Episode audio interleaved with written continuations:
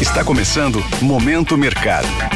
Seu podcast diário sobre investimentos e o mundo financeiro. Muito bom dia para você ligado no Momento Mercado. Eu sou a Erika Dantas e bora para mais um episódio desse podcast que te informa e te atualiza sobre o mercado financeiro. Hoje eu vou falar sobre o fechamento de ontem, 25 de outubro, e a abertura de hoje, quinta-feira. Cenário internacional. O crescimento acima das expectativas das vendas de novas moradias azedou o humor do mercado. O avanço foi de 12,13% em setembro ante agosto e demonstra sinais de resiliência da economia americana.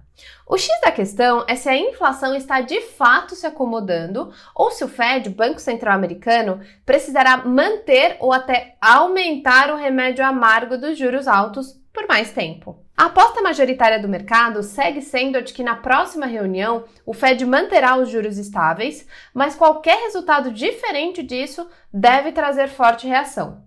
Outro fator que ficou no radar dos investidores foram os balanços, com destaque para a Alphabet, controladora do Google, que frustrou os investidores e fechou com queda de quase 10%, afetando principalmente a bolsa de tecnologia Nasdaq, que caiu 2,43%.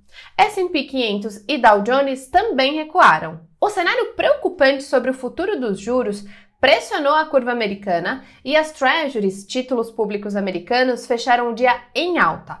O título de 10 anos avançou a 4,94%. A leitura que os juros devem seguir em terreno restritivo levou o dólar a mais um fechamento em alta e o índice DXY, que mede a variação do dólar ante as seis moedas fortes, avançou 0,27%. Nas commodities, o conflito no Oriente Médio voltou aos holofotes após notícia de que os combatentes do Hamas foram treinados em território iraniano antes do confronto. O possível envolvimento do Irã aumentou as tensões e levou o preço do petróleo a fechar em alta. Vale lembrar que o Irã é um importante produtor de petróleo e o envolvimento na guerra coloca pressão nos preços. Cenário nacional. Por aqui, o dólar fechou a sessão aos R$ 5,00, alta de 0,16% em sessão pouco volátil. A moeda americana se fortaleceu após a alta das treasuries. O movimento foi contido pelo avanço do minério de ferro após o anúncio da China de estímulos à construção por meio de aumento de gastos e emissões de dívida. Outro fator foi o avanço do projeto de lei que busca aumentar a arrecadação através da taxação de fundos offshore e exclusivos. Na renda fixa, os contratos de juros futuros tiveram uma sessão volátil.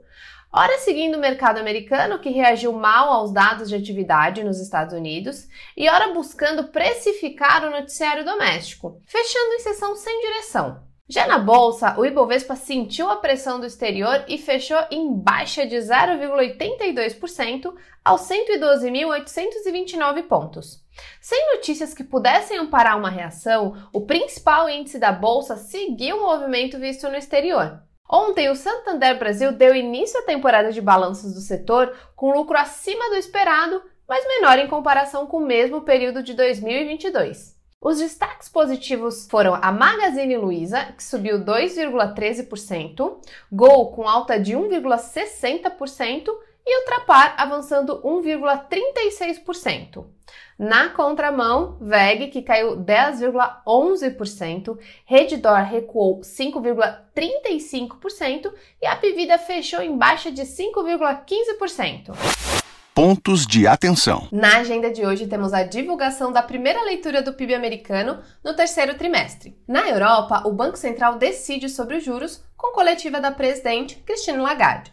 A expectativa é de estabilidade. Por aqui, teremos IPCA 15. A mediana das estimativas é de 0,21% em outubro, ante 0,35% em setembro. Nos mercados, as bolsas asiáticas fecharam majoritariamente em baixa, exceção da China, que avançou em reação aos estímulos econômicos. Em Wall Street, os futuros abriram em baixa, o que indica mais um dia de perdas.